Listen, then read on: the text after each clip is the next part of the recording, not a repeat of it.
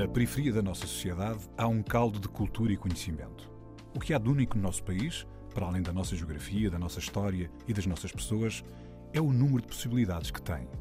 A nossa diversidade e o conjunto de conhecimento que ela contém é a nossa maior riqueza. Um saber que não vem nos livros e um querer que vem de dentro. A Antena 1 entra agora na Cidade Invisível, um sítio que está mesmo à nossa frente, mas normalmente passamos-lhe ao lado. Uh, esta ideia da superioridade do homem, não só sobre, os, sobre as crianças, mas também sobre as mulheres, que é tão enraizada na sociedade e que e que não tem razão de ser, não, não faz sentido. Uh, nós temos privilégios que nos foram, que, nos são dados só por sermos homens e temos mulheres que fazem as mesmas coisas que nós e que ou que ganham menos ou que não são reconhecidas e, e isto existe em muitas esferas da, da sociedade, é transversal, porque, quando se fala, porque existe com as mulheres, existe de, de, de branco para negro, uh, há muitas coisas que estão erradas e que estão ligadas e que é importante nós trabalharmos sobre isso. E eu queria trazer um contributo. Uh, eu sempre fui alguém que teve essas preocupações e queria trazer. A Cidade Invisível é Icesa, em Via Longa, onde cresceu Flávio Landim. Muito cedo decidiu tomar a vida nas mãos e ser dono do seu destino, porque são as decisões conscientes que mudam o ciclo dos comportamentos sociais. Flávio, obrigado por estás connosco. Já nos tínhamos cruzado aí em Coimbra e prometido este programa um dia. E vamos a isso então. Olha, tu dizes, não é, que és da Icesa que isso marcou a tua vida. E marcou vida. Sim. Cresceste lá, foi isso? Sim, mais obrigado pelo, pelo convite. É, e sim, eu, eu cresci, cresci no bairro, na, na Icesa. Eu nasci em Cabo Verde, na verdade, eu vim para Portugal com 5 anos e, e, fiquei no bairro até, até ser adulto. E, e marcou-me, claro, as experiências, acho que as experiências que nós temos desde, desde miúdos um, são aquelas que nos marcam mais, que vão, que em geral, vão moldar a nossa personalidade e viver na, na ICESA também moldou a minha, certeza. Tu lembras-te lá chegar? Quando, quando vieste de Cabo Verde? Olha, eu não me lembro de lá chegar, lembro-me de, de um dia em que. Lembro-me quando mudei para a casa dos meus pais, onde eles ainda vivem, e porque eu, quando, quando fui para lá, fui para a casa de uns primos, de um, de um, de um tio que era irmão da minha mãe, e, e, vivia com os meus primos. Mas eu lembro-me é de uma noite em que nós saímos da, dessa casa para a casa onde os meus pais vivem agora, durante a noite, de madrugada, que era uma casa que estava abandonada Lembro-me dos meus pais acordarem de noite e dizerem: Olha, temos que ir. Uh, essa é quase a primeira imagem que eu tenho de, de, de lá. E isto já foi depois de estar lá um, um, ano e tal. Isso foi em, em que ano, mais ou menos? Eu, no Portugal 87, isto foi para aí 87, mais ou menos. Mas 87, olha, tu, 88. Tu tinhas na altura, portanto, 6 anos. Sim, seis, sim. seis anos. 6, 7, para aí. 6, 7. Eu nasci em 81 e, e 6, 7. E foi, como, como estavas a relatar, foi uma coisa surpreendente, não é? Tu de repente és acordado e tens de ir. Tu consegues, consegues lembrar-te o que é que uma criança sente quando acontece essa, um corte assim tão grande na vida e assim de uma forma tão surpreendente? Porque tu não sabias, não é? Não estavas, avis, não, não estavas avisado para isso. Não, foi surpreendente, sim. Foi Uh, sei lá, hoje voltar lá é, é, estranho, mas as imagens não são muito claras, mas eu lembro-me perfeitamente disso, de, de acordar, eu e a minha irmã, na altura, éramos só dois, hoje somos quatro, um, e, e, lembro de sermos apressados, assim, os meus, meus, pais assim um bocado a medo, nós não percebíamos muito bem porquê, cheios de sono, não é? Um, e chegámos e deitámos-nos nessa noite no chão, ainda foi de madrugada, a casa estava vazia, aquilo foi entrar e depois encostar a porta, fechar, foi foi assim um bocado na altura não me pareceu surreal, não uhum. acho que até acordar e perceber não, não tinha bem noção do que estava a acontecer. Mas olha, e quando é que a casa foi vossa? Quando é que tu sentiste que aquilo era a tua casa? Porque ela estava vazia, não é? Vocês dormiram no chão. Depois Essa primeira noite dormimos no chão, sim. Depois tiveram que começar a fazer a vossa casa, não é? Quando é que Sim. lembras de sentir que estavas em casa? Quantos, quantos anos estiveram lá, nessa casa? Até hoje? Uh, os meus pais ainda, ainda lá estão. Okay. E o meu irmão também, um dos meus irmãos. Eu fiquei lá até aos 21, 22. Mas lembras-te quando é que sentiste que aquilo era casa? Isto é quando, quando já estava uh, vivida por vocês? Sim, preenchida de cheiro. Preenchida. De... Pá, não sei dizer. Eu, hoje em dia eu não sinto que, que é a minha casa, eu não sinto que pertence lá. Mas uh, por, isso, por isso ainda continua a ser estranho uh, para mim. E pensar disso dessa maneira como foi, como estás a dizer agora, quando aquela foi a tua casa. Eu não sei, acho que nunca senti como a minha casa, como o meu espaço. Agora, o que eu posso dizer é quando é que ela passou, por, por exemplo, para o nome do, dos meus pais, e isso, isso, foi, isso consigo dizer-te mais ou menos. Porque eu lembro de ser um processo longo, do meu pai ter que ir muitas vezes à Câmara Municipal, uh, falar com eles, para conseguir meter água, conseguir meter luz.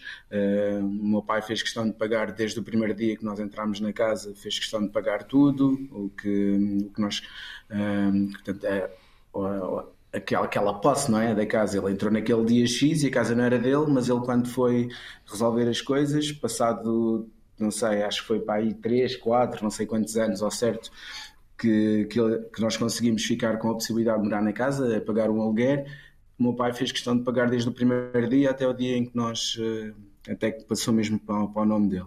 Isso... Essa questão é engraçada porque as poucas pessoas têm noção disso, de quando uma pessoa imigra não é, para, aqui para a área metropolitana de Lisboa em certas condições, o pessoal não tem noção bem, quer dizer, historicamente sabe-se até pelos bairros que havia que as pessoas não tinham outra opção se não ir para esses bairros morar e autoconstruírem as suas casas, não é?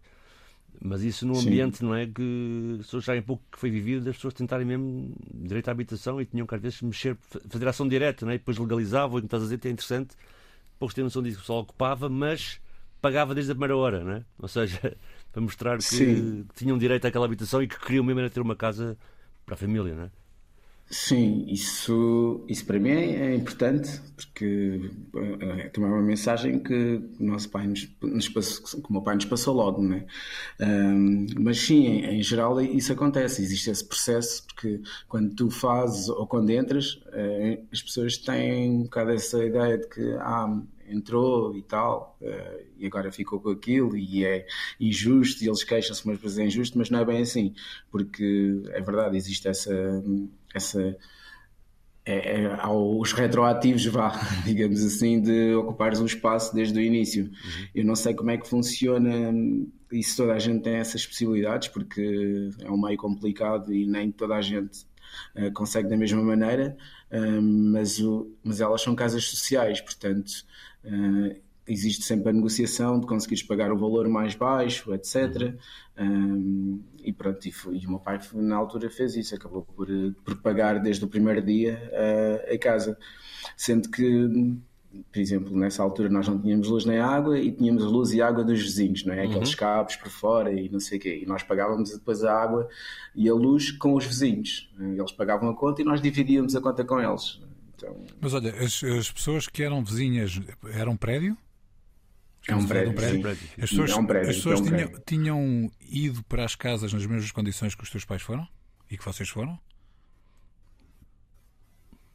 Não, não, não. Na, nesse prédio que eu soubesse, não. Aquela era também não, no bairro e, na, e lá não, não apareciam assim tantas casas. Nós sabemos que uma família tinha lá estado e saiu, não, não conseguia, não, teve possibilidades de manter a casa e acabaram por sair e ficou. E eu lembro-me de, ao longo desses, por exemplo, 20 anos, só haver uma outra casa que foi ocupada por, eh, por outra uhum. pessoa.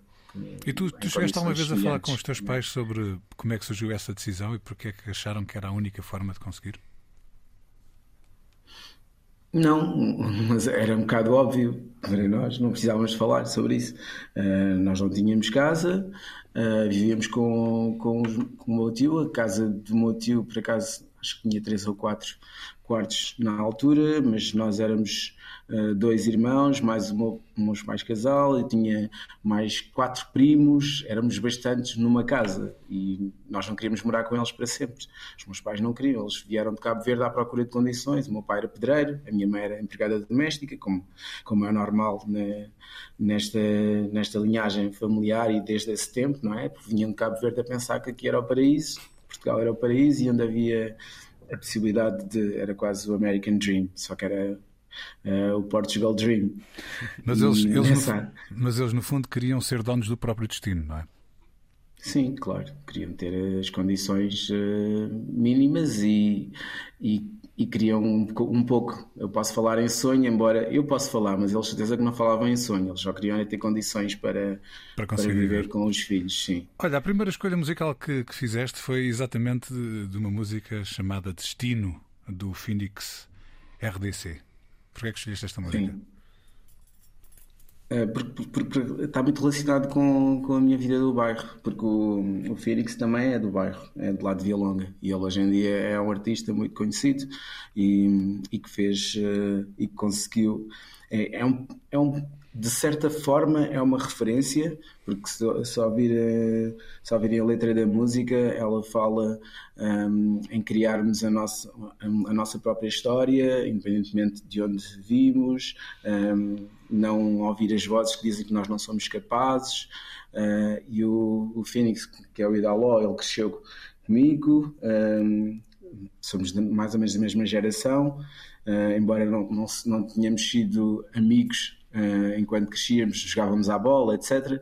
Mas ele teve preso, fez algumas escolhas erradas durante a adolescência, mas depois deu a volta, saiu, mudou, uh, e hoje em dia eu considero que ele é uma referência também para os miúdos do bairro crescem, porque ele, mesmo nas letras da música fala sobre as escolhas erradas que fez nessa altura, mas, mas deu a volta por cima e hoje uh, no mundo do rap em Portugal é, é respeitado e, e, e, traz essas mensagens que são importantes. Ele perdeu a mãe muito cedo e fala esta música também da mãe e, e como é condicionado por isso uh, e como também, aliás, como luta uh, pelo sonho da mãe. Então é uma música inspiradora né, nesse sentido. Nós, não, nós, eu acredito muito que nós não somos as um, independentemente das circunstâncias e do sítio onde nós crescemos e do contexto que nos, que nos envolve, nós temos a possibilidade de crescer e temos a possibilidade de, de, de melhorar como, como pessoas, como seres, como indivíduos. E temos escolhas que nós temos de fazer e o Phoenix é muito esse exemplo. vamos ouvir, traz isso. vamos ouvir então o Phoenix RDC com Destino.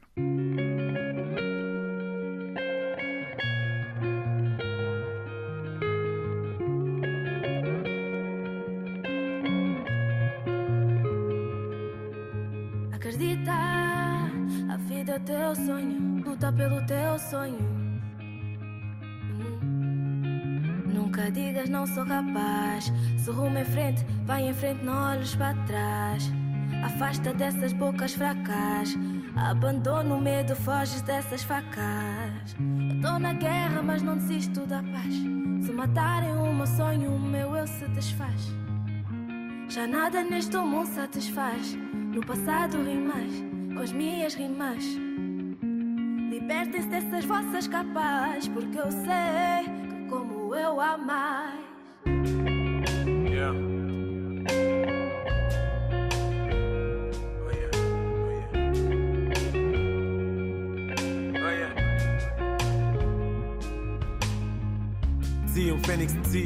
alguém me dizia resiste. Muitos acharam piada, outros acharam-me triste. Mas eu corri o risco, dei um jeito, tirei o disco. Disposto a morrer por isto, bati na tecla, modo sinistro. Não há limite. Não existe limite, o que delimita são esses medos, mais desses medos dispenso convite. Dá-me um palpite, desculpa, não quero palpite. Se for negativo, delete. Se for positivo, repeat. Não existe vitória sem batalha. Não, não, não. Todo vencedor aprendeu com as falhas.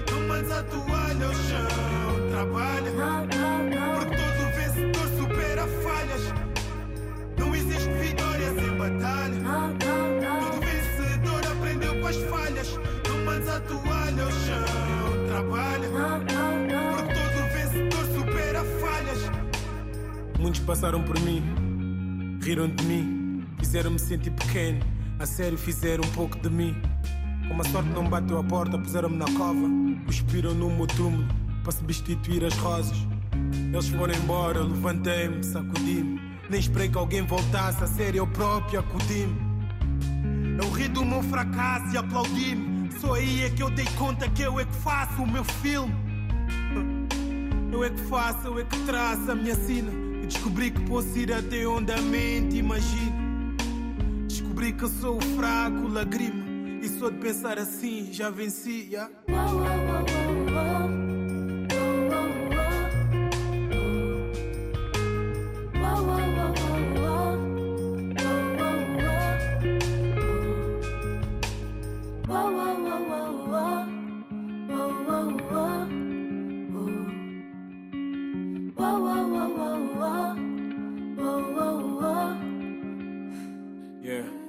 Mesmo não enchendo plateias, juro que sinto que já venci.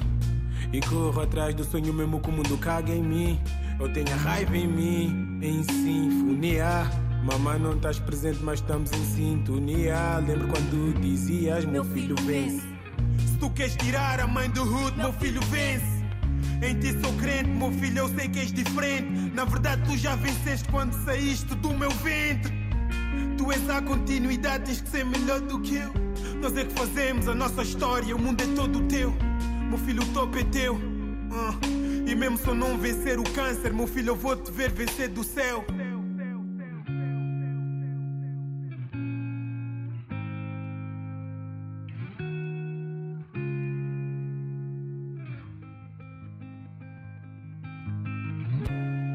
Phoenix RDC com destino. A Cidade Invisível está com Flávio Landim, da ICES, em Via Longa, agora a viver em Proença Nova. Flávio, tu. Bem, cruzar três coisas rápidas. Uma, tu falaste em realidade para os teus pais, condições, para o imediato, mas falaste que tu tens possibilidade de sonhar.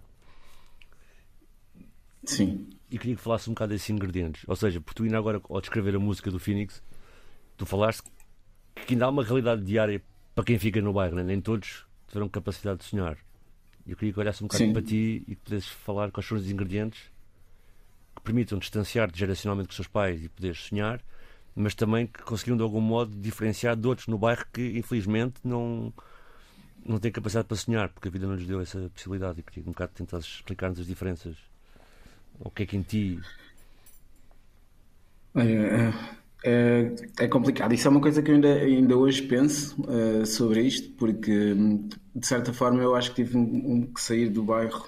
Hum, eu inconscientemente eu fui fazendo escolhas ao longo do tempo, eh, mesmo- ainda desde a adolescência, que me fizeram sair um pouco do bairro. No meu caso, eu tive que sair para poder eh, ver outras oportunidades e ver outras possibilidades, porque e quando, quando eu digo que eu tenho a possibilidade de sonhar, eu, eu hoje considero-me um, um- um- lá está, um privilegiado, porque de alguma forma hum, eh, eu hoje, eu, eu- quando vou ao bairro hoje, ainda vejo eh, muitas coisas que aconteciam no, eh, no meu tempo, não é? Quando eu falo das escolhas erradas, o, o bairro na altura tinha tráfico, tinha sei lá, tinha eh, muitos eh, muito opá, aquilo, o que é típico no meu bairro vá. Mas o que é que é sonhar nesse ambiente? O que é que é o sonho? Eh, eu jogava futebol e acho que na altura foi um pouco o futebol que me, que me levou para lá, a ocupar o tempo a treinar e a jogar e a sonhar que poderia eventualmente ser profissional. Acabei por, por, por fazer escolhas que me, afastavam de, da vida no bairro, de ficar lá, de, de, de querer eh, ir roubar, como outros, outros colegas da escola e etc. iam, por exemplo. Hum, Então, o, o sonhar nessa altura para mim era, era isso. Mas, mas atenção, para quem está no bairro, quem vai crescendo, não tem consciência de que hum, do, que é que é o- do que é que existe lá fora. Hum, eu não sei se consigo explicar isto desta maneira, que é Não, estás a perceber. Sim. aquilo que- quando nós lá estamos, é- nós normalizamos tudo o que acontece. Eh, Se nós vemos, nós habituamos-nos a ver as rusgas, rusgas da polícia, habituamos-nos a ver eh, o pessoal a, a roubar, habituamos-nos a ver o pessoal a, a fazer tráfico, isso tudo para nós é normal. Não existe um pensar no mundo lá fora, não existe um, eh, um imaginar que, que a vida pode ser diferente daquilo. E também todo o sistema social que existe, eh, ele, tá, ele condiciona-nos, ele limita-nos, ele faz-nos pensar que aquilo é o nosso espaço e que nós não merecemos sair dali, que, que, que, a vida só existe daquela maneira.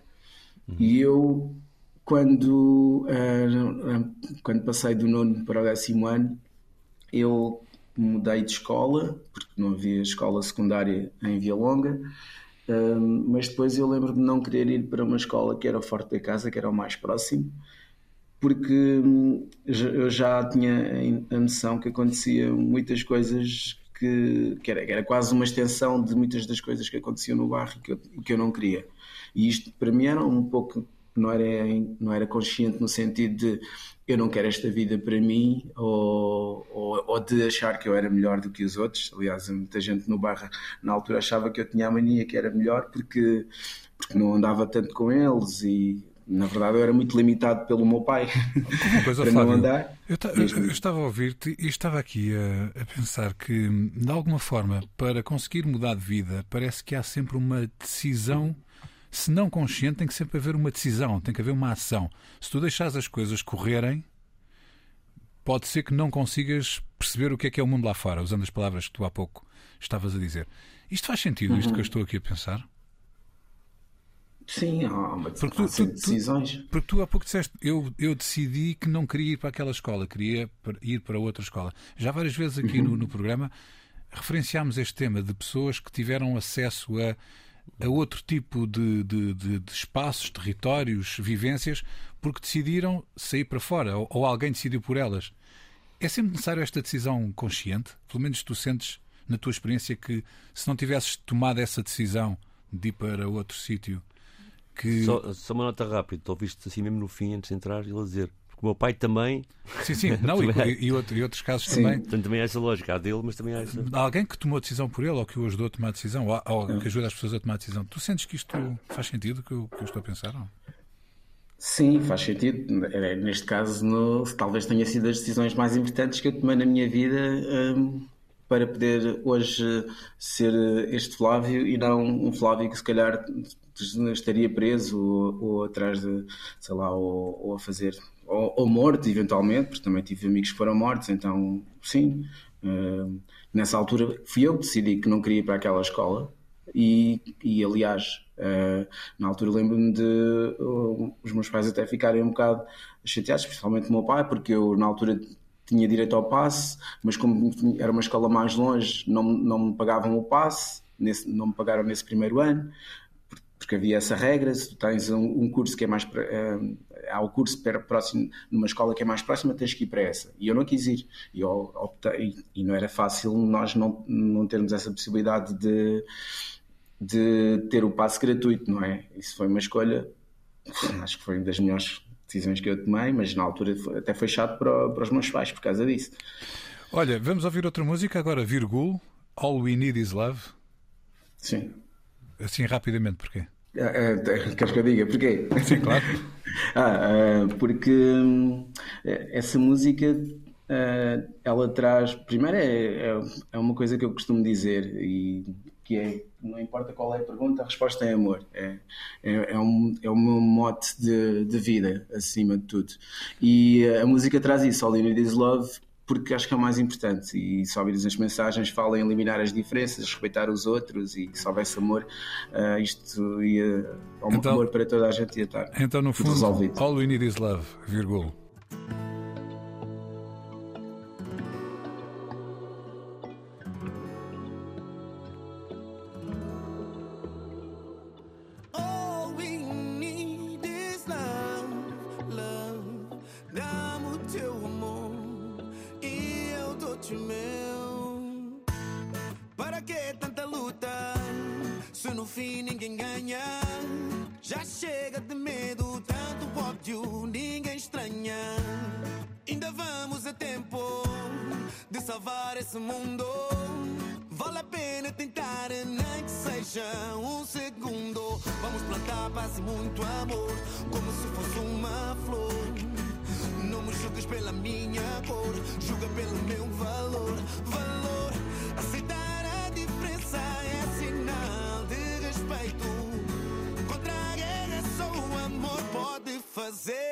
peito. All we need is love, love.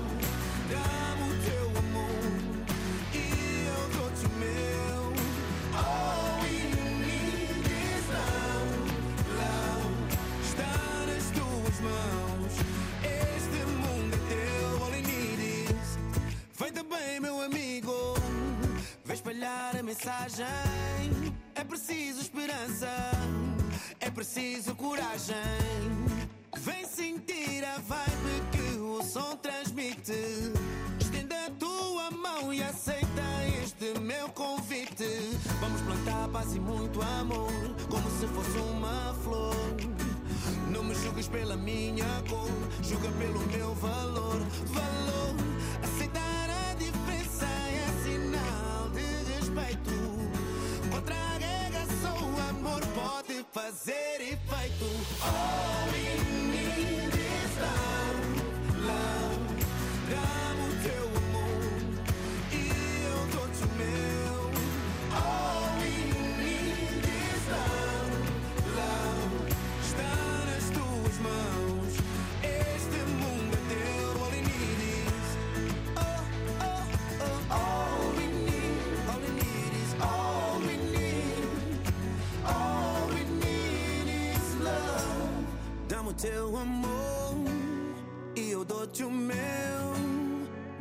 sorrir, para vibe fluir. Eu sou teu irmão, eu quero o teu bem. Se tu estás feliz, estou feliz também. Aceitar a diferença é sinal de respeito.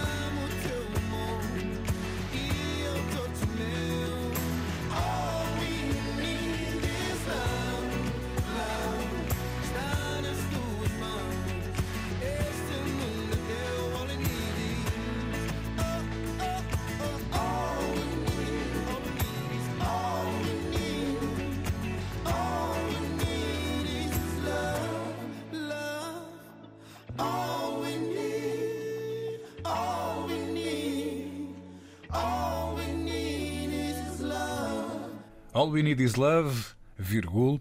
A Cidade Invisível está com Flávio Landim, da ICESA Via Longa. Já deste aqui bastante noção de como se consegue fazer um percurso diferenciado daquilo que à partida nos é oferecido, dos nossos contextos, não é? E, hum, e uma das coisas estás envolvido e que tanto faz se vives num bairro ou se vives outro sítio, porque é algo sempre que muitas pessoas, pou- poucas pessoas fazem esse percurso, é os assuntos à volta da masculinidade, da masculinidade tóxica, não é? Queres falar um pouco como é que chegaste aí, a esse assunto? Sim, eh, olha, antes de mais, só, só queria deixar uma última nota em relação às, questões do bairro. Quando eu falo de- das decisões e das escolhas, não- eu nunca falo nisto em, em termos de julgamento, porque eu não, não julgo ninguém e percebo as escolhas que, que cada um faz e, e a inconsciência de muitas vezes desse- desses atos. E às vezes acharem que não têm escolhas, mesmo, mesmo sabendo eu hoje em dia que elas existem. Por isso, só queria deixar essa nota que não, não falo num- numa perspectiva de, de ser superior a ninguém, mas, eh, Nós- mas nós estamos- simplesmente nós- alguém que fez um caminho diferente. Nós estamos só a falar do teu caso e foi isso que perguntámos. Portanto, Sim. estás à vontade. Eh, agora, a questão da, da masculinidade, eh, para mim eh, foi importante porque eu, eu tive, eu tenho dois filhos e, e o meu primeiro filho eh, eu tive com, 20 com 22 anos, ele hoje tem 18. Eh, e tenho outro filho que tem, tem, tem 4 anos, eh, vai fazer 5 em breve. E tentando sintetizar que eu não sou muito bom nisso, o- a questão foi que o, meu filho mais velho, que hoje tem 18, ele veio morar comigo ehm, quando, tem, quando fez 11 anos, mais ou menos, entre os 4 e os 11, que foi quando eu separei da mãe dele, ele viveu com a mãe. E quando veio morar comigo, eu, eu queria ter uma relação com ele que fosse, que fosse boa e eh, uma relação próxima, uma relação baseada no afeto, porque eu, em geral, sempre fui uma pessoa muito afetuosa, embora não, não fosse uma coisa que eu tivesse aprendido na minha educação. E e eu queria criar uma ligação próxima com ele e percebi que não, que ele tinha, que ele estava ligado a mim, mas era mais um medo, eu era aquela pessoa da responsabilidade. Imagina quando as coisas na escola não estavam a correr bem, a mãe ligava-me e eu é que tinha que dar o raspanete, uh, o raspanete e às vezes bater, porque, uh, porque eu aprendia que era a bater que muitas vezes que se resolviam problemas, porque foi assim que eu aprendi e fui educado. E, e, como eu queria ter essa relação mais próxima e percebi que aquilo não, não, estava, não estava a acontecer, eu comecei a pensar como é que eu vou fazer para ter uma relação mais próxima com o meu filho. E foi aí que eu comecei a olhar para mim, a pensar eh, as questões de, ok, o pai que eu quero ser, como é que eu posso conseguir isso? E comecei a ler livros sobre parentalidade consciente, a perceber o que era isto de, de de nos ligarmos aos filhos, que importância é que tinha, e percebi que tinha muito a ver com o facto de, de eu não ter essa ligação e de educá-lo de forma mais punitiva e, e como tinha aprendido, tinha a ver com uma coisa que, que, é, que é a forma como o, educa-se os homens para ser forte, para um, ainda por cima vindo do bairro onde não podes ter medo e, e tens que mostrar sempre rijo. Uh, então era esse tipo de, de, educação que eu estava a passar, uh, sendo que é aquela ideia de que os homens não, não choram, então no bairro chorarem muito menos. E, e, eu não queria que não queria ter uma relação com, com, com o meu filho em que ele tivesse medo de mim como eu em muitas alturas tive medo do, do meu pai, ou medo de fazer as coisas porque sabia que, entretanto, ia, podia levar porrada por causa disso.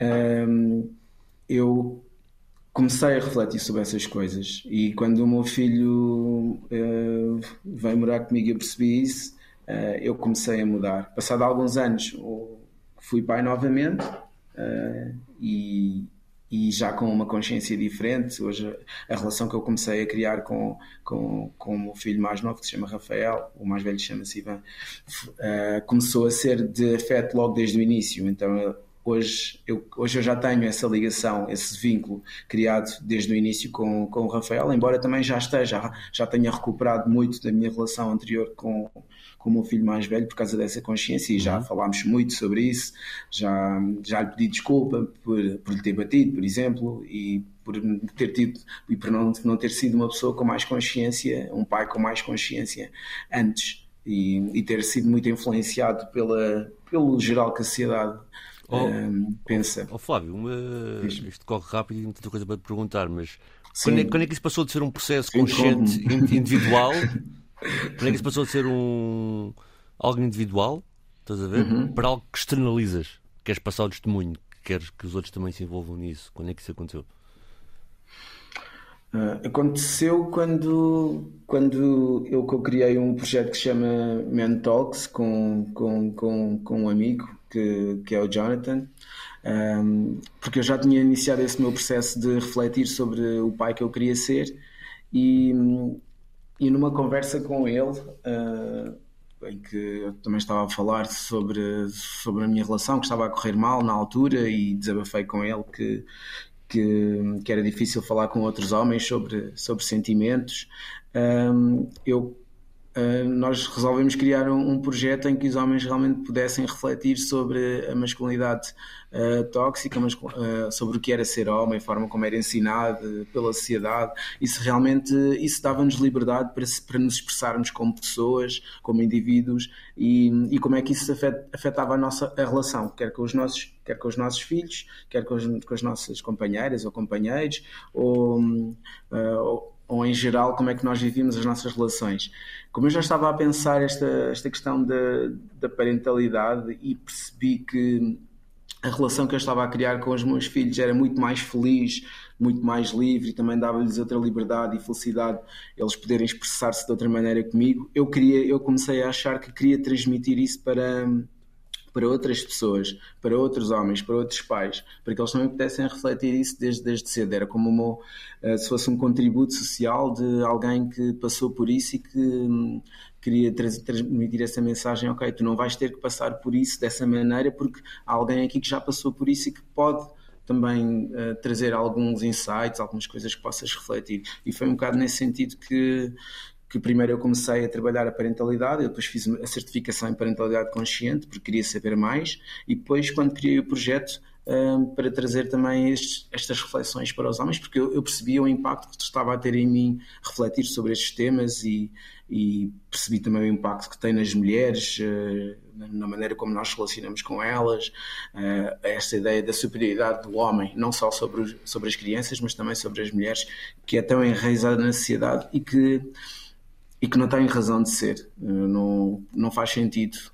Nós temos privilégios que nos foram que nos são dados só por sermos homens e temos mulheres que fazem as mesmas coisas que nós e que ou que ganham menos ou que não são reconhecidas e, e isto existe em muitas esferas da, da sociedade, é transversal, porque, quando porque existe com as mulheres, existe de, de, de branco para negro, há muitas coisas que estão erradas e que estão ligadas e que é importante nós trabalharmos sobre isso. E eu queria trazer um contributo. Uh, eu sempre fui alguém que teve essas preocupações e queria trazer.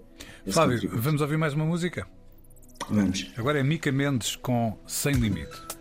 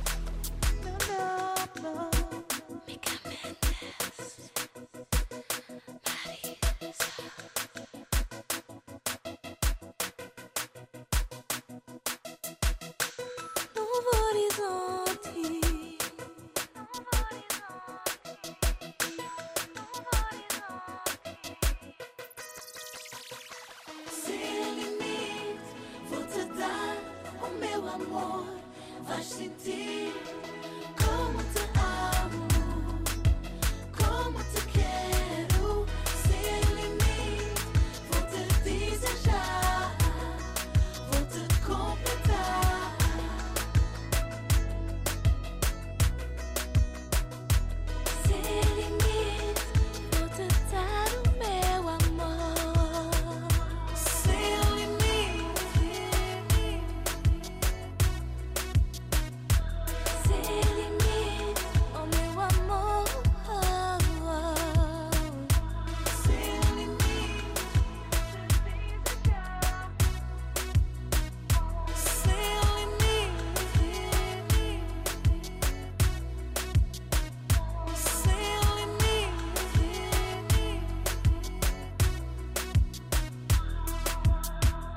Mica Mendes com Sem Limite. A Cidade Invisível está com Flávio Landim, da ICESA, em Via Longa. Oh, Flávio, nós uh, estivemos a falar sobre esta questão da masculinidade uh, que tu apelidaste tóxica e da tua relação com os teus filhos, uh, da forma como começaste a iniciar também as, os men talks com um amigo e, e quando conseguiste criar aqui um, uma esfera, digamos assim, de intimidade que permitia falar sobre sentimentos com outros homens. E a relação com o teu pai? E com os teus irmãos. Modificou-se também por isso, tu, estás, tu estavas a falar de ti para a tua descendência. Tu conseguiste de alguma maneira refletir para cima e transformar a relação para cima também? Sim, eu quero acreditar que sim. Uh, com, com, uh, atenção, eu, por exemplo, eu nunca tive uma má relação com o meu pai. Uh, também nunca tivemos uma relação íntima. E, sinceramente, também não acredito que isso vá acontecer. E é isso que, que eu não queria em relação a mim e aos meus filhos. Eu quero ter uma relação íntima com eles e por isso é que, que eu quis fazer as coisas de maneira diferente. Isso é importante para mim e é das coisas mais importantes na minha vida. Uh, a relação com. Mas, mas, mas também trabalhar este, estes temas também me permitiu perceber melhor o meu pai, uh, perceber melhor os comportamentos dele, fazer, né, fazer também, ficar um bocadinho mais em paz também. E, e, e, e, também ficar em paz comigo, porque houve muitos comportamentos que, que eu hoje uh, que sei que, que tive que, que não se que já não se coadunam com a pessoa que eu sou hoje. Um, e, e, está. E, e, atenção, que não é, não, eu não critico os meus pais, nem não critico o meu pai, em concreto, que era mais, eh, que era mais punitivo do que a minha mãe, porque era, ele fez aquilo que pôde, o melhor que pôde, com as ferramentas que tinha. Uh, e como foi também socializado e como aprendeu, e eu estudei sociologia, por isso estou à vontade para, para percebo muito bem como é que são, como é que são as coerções sociais. Então, isso, isso para mim está, está resolvido. Uh, consigo ter a melhor relação possível com ele. Há coisas que não, ele provavelmente não faz a mínima ideia de que eu, destas coisas que eu penso e falo e do que faço, sinceramente.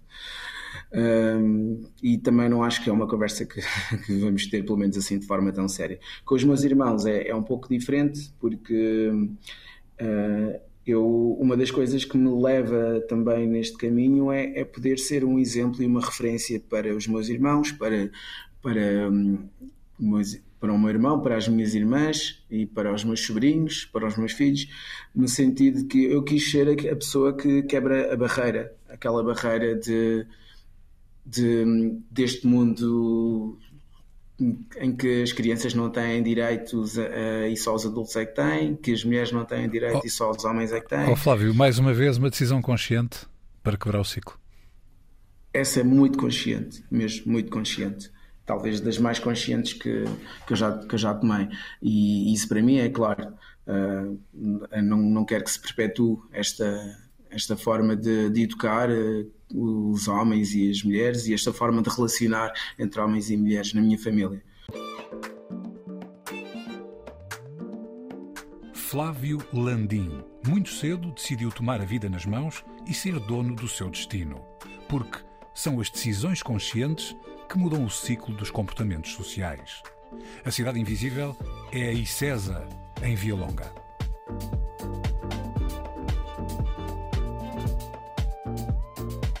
Cidade Invisível, um programa de António Brito Guterres, João Pedro Galveias e Sérgio Noronha. Também disponível em podcast, nas aplicações RTP Play e em antena1.rtp.pt.